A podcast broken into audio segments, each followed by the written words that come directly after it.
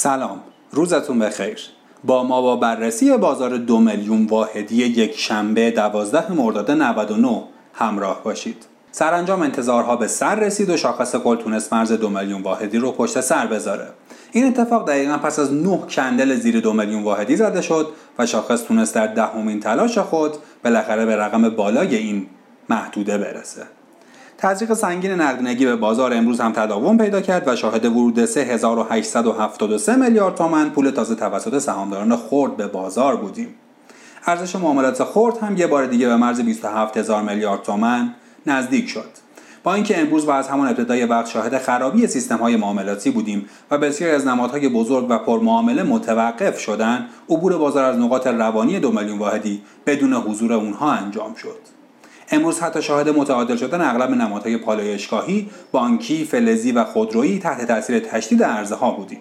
ارزهایی که در عبور از محدوده دو میلیون واحدی طبیعی هن. اما تحلیلگران خبر از به توازن رسیدن بازار پس از به تعادل رسیدن نمادهای بزرگ خبر میدن توازنی که با رشد افزار گسیخته نمادهای موجود در صندوقهای دولتی به شدت آسیب دیده بودند.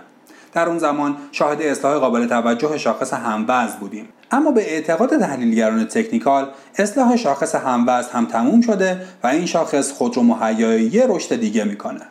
شاخص هموزن نشون دهنده معاملات کلیت بازاره و مربوط به چند نماد بزرگ و شاخص ساز نیست.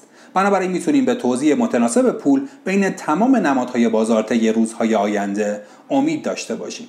اما امروز شایعاتی در خصوص کاهش دامنه نوسان یه بار دیگه تکذیب شد. دامنه نوسانی که اگه کاهش پیدا کنه به مسابقه تیر خلاصی بر سیستم معاملاتی خواهد بود. چرا که کاهش دامنه نوسان موجب افزایش پدیده سخت نشینی خواهد شد. به اعتقاد کارشناسان بخش عمده خرابی سیستم های معاملاتی ناشی از همین پدیده سخت نشینیه به نظر می‌رسه راه حل خلاصی از این موزل نه تنها کاهش دامنه نوسان نیست بلکه افزایش و حتی حذف اونه.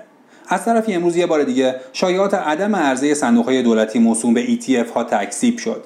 اما مدت زمان اون بست پیدا کرد.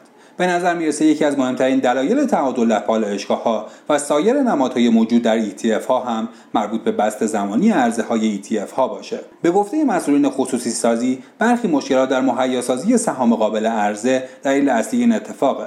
اما به هر حال این اتفاق باعث خواهد شد تا این نمادها از این به بعد کمتر بتونن نقدینگی قابل توجه بازار رو جذب کنند خصوصا اینکه طی هفته اخیر از رشدهای قابل توجهی هم برخوردار بودند.